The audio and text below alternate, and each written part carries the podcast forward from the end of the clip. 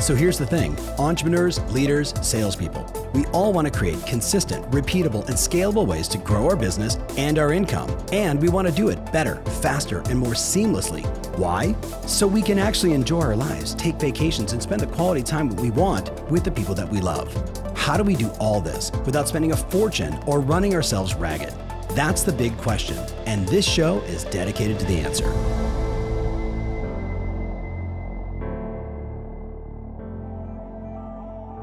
All right. Shh. In your notes, how would your life be different if you owned 30 to 600 real estate properties? Tell your buddy, how would your life be slightly different if you owned 30 to 600 doors? Now, I'm not saying like you'd be healthier or sexier or all that kind of stuff, but there's definitely an element of your life financially that would be a little more significant. What do you guys think? What do you guys think? So I have two great agents. They're going to step out here right now. Matter of fact, just come on out. Eric and Deb. Eric and Deb, come on out. Let's give them a nice big round of applause. We're going to spend just a couple minutes because I want you to hear from people that are doing it every single day in the biz. So, you know, Eric, grab the other chair. Matter of fact, Okay. Actually, let's stand. Okay. You guys are standers. Come on, Deb, get out here. All right. So let's go. Ladies first. Deb, tell them who you are, where you're from, and how long you've been investing in real estate. Hmm, Houston area, Deborah Bly, and I have been investing in real estate for about the last 10 years. So about the last 10 years, but you've been selling real estate for how long, Deb? That part's embarrassing. So I've been selling real estate for like 23 years, so I started way later than I should have started. But that's what I wanted them to hear. But you started. You got started. How did you first get started? And let's just give them some advice of what they could be doing because they all see deals, but they all do this enter in the MLS and it sells in two seconds. So I'm going to give you the simple version, and then he's going to blow your mind, and I hope I get to take notes. Yes. So um, I started 2000, right after the 2007, 2008 crash, when uh, real estate wasn't great. And the mistake I made at the time was I saved up and saved up and saved up my money and bought the first one cash. Of course, I would have way leveraged myself better. Right. Eric is who you should take notes from. I would have should have way leveraged myself better because I could have bought three times the houses for the same amount that I had for cash. So, wait, so you shouldn't put all of your cash into the deal? You should actually leverage the deal? like I could have had three times the properties that I have now. Right. Anyway. So but that's anyway, the first thing. but the difference is you can do it wrong and still be ahead. yes. So I didn't do it as right as I could have done it, but I did it. You should have been there when Danny and I had the conversation of buying that first house. Look, babe, we're going to buy this house, we're going to make these payments and all this kind of stuff, and gosh, we should be like, eh, you know, if we're really careful, we should kind of break even. And he couldn't understand that. But yeah. but that's, that's how the conversation went home. That's part of the reason why it took us so long to buy a house. But Are um, you the crazy one and he's the more conservative one, or vice versa? Uh, what's crazy and what's smart? Because I'm making the better choices, but I'm the crazy one. Because we wouldn't have had a house. So you're the crazy one. We wouldn't have had the multiple houses Yes. if I'd been listening to the smart guy. So I just want that to go on the record, and I hope he watches this film. But, but uh, no, so what, do you- so what advice do you have for them getting started? Let's assume that, because we're, we're going to go getting started and then a little getting started and then super advanced. So you see, I'm not the smart one, really, but it is just doing it, really. And But how do how I you it? get? St- How do I find them? okay, I bought uh, the first house I bought. Honestly, was one of my listings. It didn't sell, and the uh, we got an offer in, and the guy uh, countered back on the offer. We didn't come to an agreement, but I said, "Oh, you would sell it for that? Well, then I'll make it happen." Yeah. So that's when I bought my first house. Is uh, was actually one of my listings, so I got six percent off of what I knew his bottom line was, Hello. and um, that was the first one. That was one we actually sold later, and I typically don't. Sell, I've flipped a few homes, but typically I'm playing the buy and hold game. Yeah. So I've invested cash out of my pocket, maybe a total of, you know, without renters making payments, because I did end up lev- doing some leveraging. I have invested cash out of my pocket right at about $400,000. dollars And right now my properties are worth I've got a, over three million in equity. Okay, so over three for a four hundred thousand dollar investment. Give her a nice round of applause, by the way, guys. Like that's. So give us context. How many units? How many units are we talking about? So I'm, like I said, Eric is the guy you should take notes for. Uh, I've got eight single-family homes. I've got the uh, commercial building. I've got a very small apartment complex, and I have two vacation rentals in Galveston. Of all of those properties, the vacation rentals in Galveston are the ones that are killing it. Because they're a- Airbnbs, I'm guessing, or okay, or VRBO. Um, VRBO. I Okay. trip. I trip. I've got somebody managing them. Yeah. So so and why are they killing it? Well, one, because I have somebody else doing the managing of it, so Yep. I don't have to do anything with them, so that part's nice, and because it's, it's just a tournament. I bought them, bought them for a, two houses for 180, put 100,000 into it, and I'm making five or $6,000 a month. Love it. So looking back, like if, if there was something inside the room that says, "Yeah, but in my area everything is too expensive," what do you tell them? So some of the houses that I bought, I thought they were too expensive. Um, I've bought a number of my houses from clients. I bought a, quite a few homes. You know, in the con- in the in the real estate contract where it has the questions that says, you know, we'll take cash contracts, conventional contracts, FHA or VA. And after we've discussed price, I said, oh, so would you consider owner finance? And if they say yes, I'm a buyer. Did you all just hear that? How many of you are doing that, by the way? Look at Joe is doing a ton of these deals. Yeah, so if they say yes, I'm a buyer, I come up with, you know, I'll give them twenty, thirty thousand dollars. They're going to own or finance. I don't have to go through the whole bank thing. And honestly, even if I pay a little bit more, I pay their asking price that we set at the listing because Right. I'm playing the long game. And uh, so far, that's working out just fine. So you own eight SFRs, one large apartment building, a commercial No, one small building. apartment building. How, how many units in the apartment building? Eight. Oh, one small one. Eight. I know there's much bigger ones, but eight is still a lot for some people. How much time do you and Danny spend on all this? Like how much how much time and effort, or does it just sort of happenstance? Like how does it work? Taking care of them? Finding them and taking care of them. Oh, I just, um, you know, honestly, I'm just coming across them. In my, like, we're not buying that many. So, I mean, we might buy one or two a year. Yeah. or I'll pay something off, or you know, like we're doing a big um, expansion on the commercial building this year. So every year I try and do something that is a real estate investment. Okay, so what was the inspiration behind it? Like what was the moment where you knew you had to do it? You know, what motivates you to do something? Is it somebody that's like they make that much money, and um, that's what I'm going to be? I'm going to tell you what I've learned motivates me more. Pain.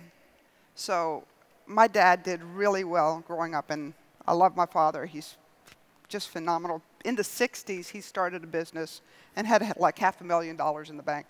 That's a lot of money for the 60s. Right. When he passed away, he was on Social Security making $800 a month. And I would send him money every month to help him out. And I just always said, This is not where I want to be. Yeah. And I don't want my kids taking care of me. Mhm. So it's the pain of I don't, didn't want to follow that path. Yeah. Yeah. So I've seen real estate agents, like agents I used to really l- look up to and say, Man, I'm going to be like that one day. Mm-hmm. And they live in cheap apartments now. Yeah. You know, their career is over. They've gotten, not that old is ever too old. I don't think old is ever too old. I'll never retire. But they've finished out their career and they have nothing. Yeah. So how young are you now? 62. So 62. So she started at 52. Did you guys all hear that? At 52, she started. And I talked to some women at 50, like, "Uh, it's over. I'm 50. I'm like, shut up. Yeah. Right? So, what advice do you have to that older person who's like, it's too late for me? Oh, I'm still buying from my tomorrow person. That's So it. It's never too late. It's never too late. Okay, I wanted just authentic shares. Could you give Deb Bly a giant round of applause just for sharing? I love you, baby.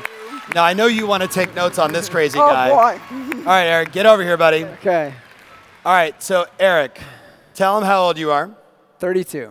32. Tell him where you're from. Uh, Minneapolis, Minnesota. Okay, and and so for context, I've said this enormous number. How many units do you and your your buddies own? Uh, 670. Okay, so 600. And, so just look at your buddy and say 670 units. I want to hear it real loud. Where could you go to get tuned up, to get your mindset right, to get an unlimited number of marketing and lead generation strategies to win even more listings? The answer, my friend, is obvious. The Success Summit in Dallas, August 23rd through the 25th. If you want to be surrounded by thousands of like minded individuals that are not buying into the noise, but instead staying mentally tough and most importantly, earning the money that they desire, then you need to join us. So to make your reservation, just go to tomferry.com forward slash summit. Make sure you put in the promo code SUMMIT15, that's SUMMIT15, to get 15% off your ticket. I can't wait to see at this year's Success Summit. So you just went out and you leveraged up and you bought 670 units all at once. I wish. So uh, him, tell them the story of how it started, and then let's. I want mechanics of what they should be doing and some ways that they should be looking at finding deals. Yeah, yeah. So uh, first of all, I want to say what's up to Lauren Peterson from my team. I see her sitting right out there uh, from Minneapolis as well. But yeah, it's kind of like a humble beginning, like a lot of us. I was 19 years old. I was running a painting business. I saved up enough money for 20% down payment. Um, but before I bought that house, I bought a big screen TV. And uh, I realized I'm like, wow, I'm going to be my own worst enemy. This is the first time I have some money. I'm going to blow it if I don't do something careful. Uh, so I asked my mom, who had just got into real estate, I'm like, what do you think I should do with this cash? She's like, well, I see a lot of agents buying houses. Maybe you should buy one of those. And I'm like, okay, great. How do I do that? And she's like, well, I think the formula is go find something where the, the rent is more than the mortgage and your expenses. So that was it. That was Yeah. my formula. That was house number one. Yeah. So that was back in At 2009. 19. 19. Yep. And then 2010, I did the same thing. 2011, did the same thing. And then I kind of just didn't really do a whole lot for uh, a few years. Uh, and it wasn't until like 2016, 2017 until I started uh, trading. Uh, so I, my next duplex, I turned into a fourplex, which I, or, or triplex, and then I flipped that into a 24 unit apartment building. And I realized that, wow, um, nobody ever saves up to buy an apartment building. Okay, say that again. Nobody ever saves up the money, the down payment, to buy an apartment But building. then how do they get an apartment building? they, they, they buy something small. They buy a duplex, and they trade.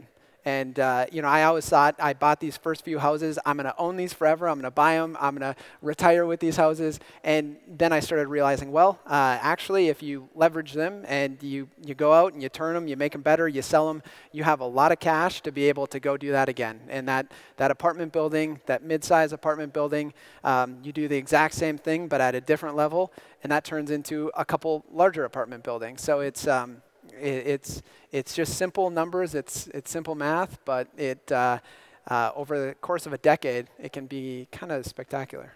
So, at what point did you start taking this serious?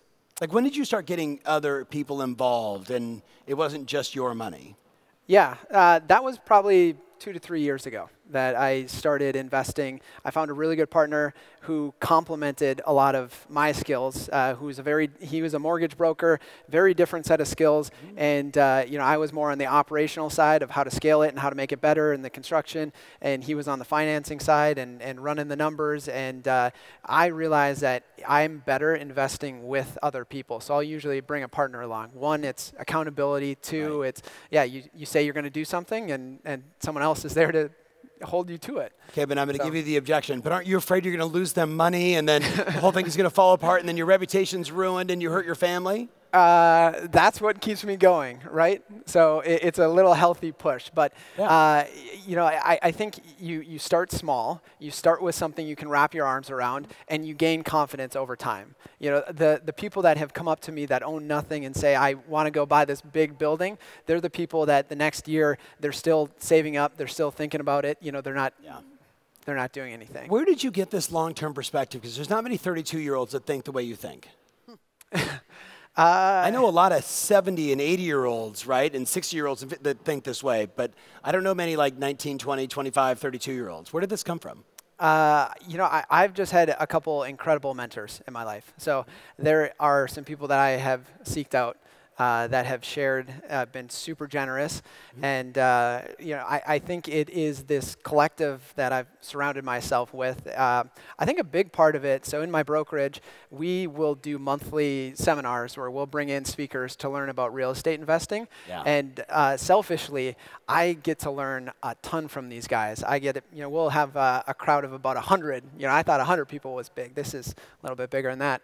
Uh, and I get to learn from these speakers that I bring in, and they turned into mentors. And, Yeah. and so, um, you know, that's, that's been a, probably a big part of it. So earlier, two things. Earlier, we talked about maybe you should join like a a networking group that focuses on investing, right? So you're doing Yeah. it with a bunch of people where you're kind of sharing in those ideas. Do you recommend something like that?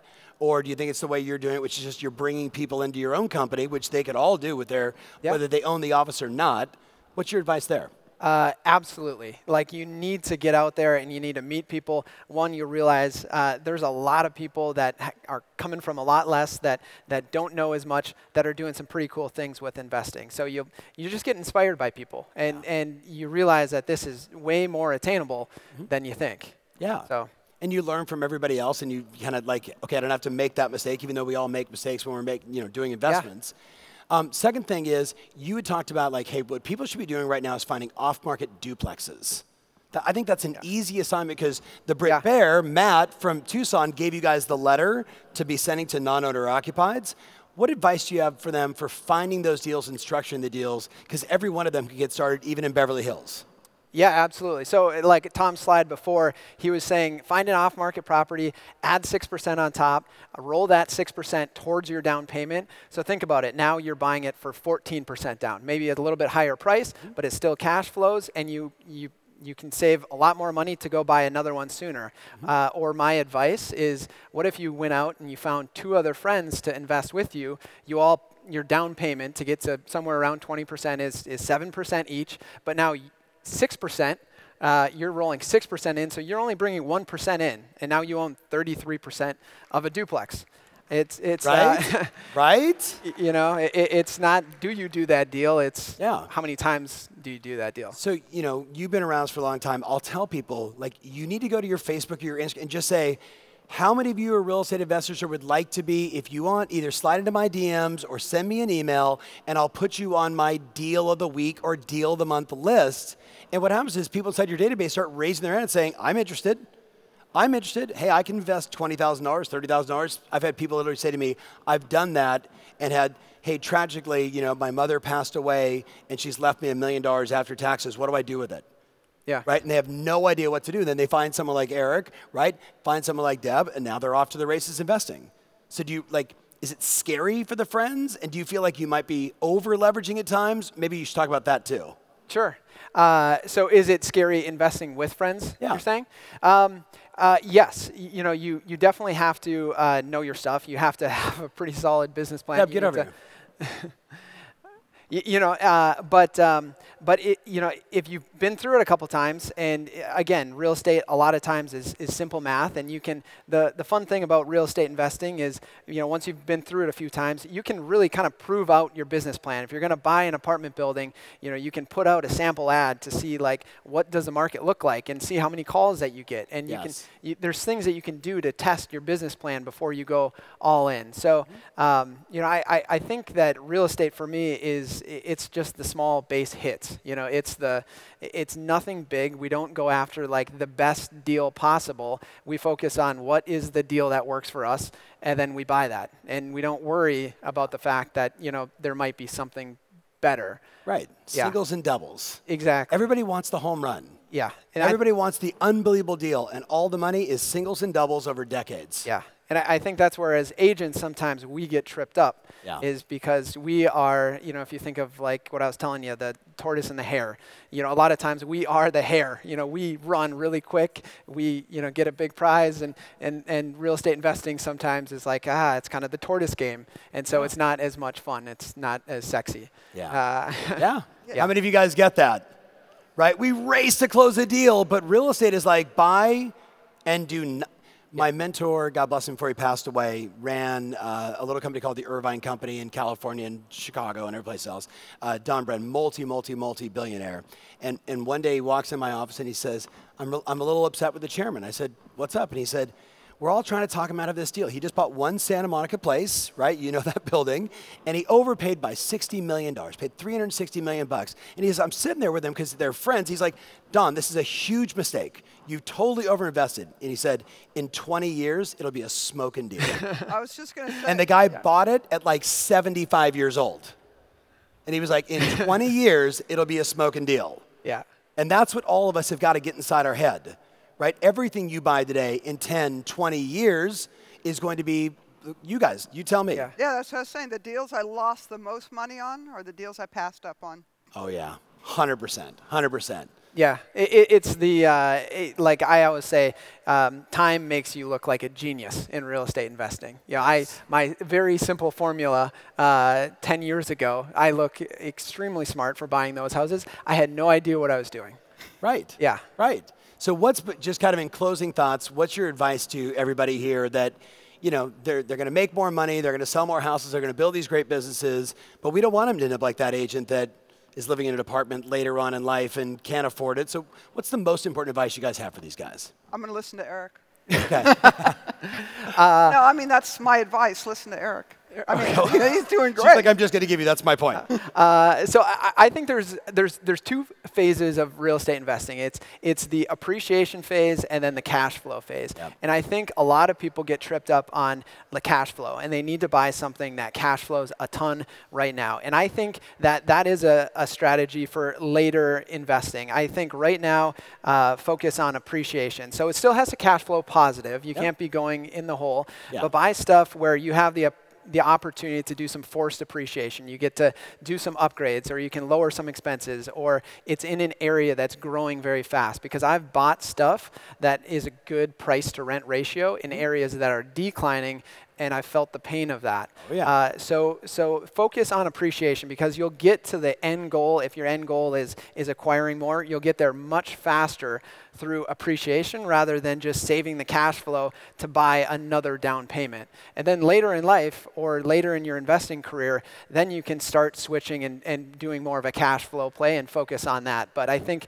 there's too many people that focus just on the cash flow early on. And there's really four ways that you gain when you do your investment, right? One is of course, as the property increases in value. The other is it's a tax write off. The other one is the cash flow. But the fourth one is you've got this tenant paying your mortgage off for you as that mortgage is decreasing in, in, in balance. So, yeah. you know, if you're just focused on the one, you're missing out on the other three. I love it. 62 and 32? Yes. That's kind of cool. that was kind of magical that that kind of worked out. Can we give these two just real world rock stars just a nice thank you round of applause? If you want more information about this episode, including my show notes, mentions, links, and everything else, make sure you visit tomferry.com slash podcast. That's tomferry.com slash podcast. Thanks again, and talk to you soon.